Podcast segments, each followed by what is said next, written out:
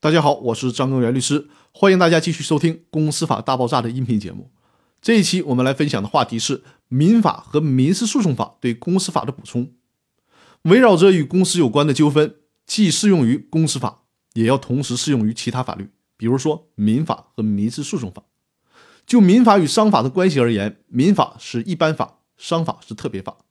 在公司法没有明文规定或者是规定不明确的时候，民法制度。包括法人制度、民事法律行为制度、代理制度、物权制度、合同制度、侵权制度、诉讼时效制度等，都能够起到补充适用的重要作用。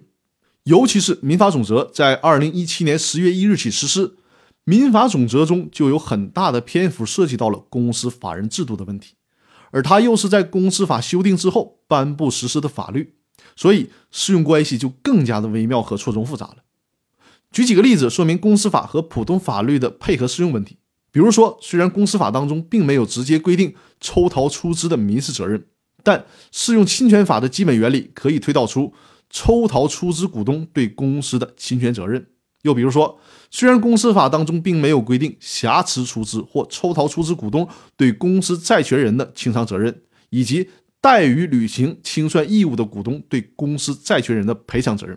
但是，合同法第七十三条规定的代位权也可以作为相应的裁判依据。再比如说，对于股权转让中的善意取得行为，原则上也适用于物权法第一百零六条有关善意取得的一般规则。所以说，在面临公司问题的时候，尤其是公司诉讼问题的时候，不仅仅要掌握公司法，其他相关的民事法律及诉讼法律法规也是需要熟练掌握的。只有这样，才能够比较全面的帮助企业解决其所面临的法律问题。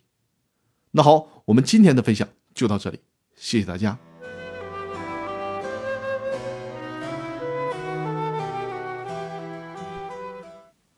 注意，公司法大爆炸微信公众平台已经开通，欢迎大家关注和订阅。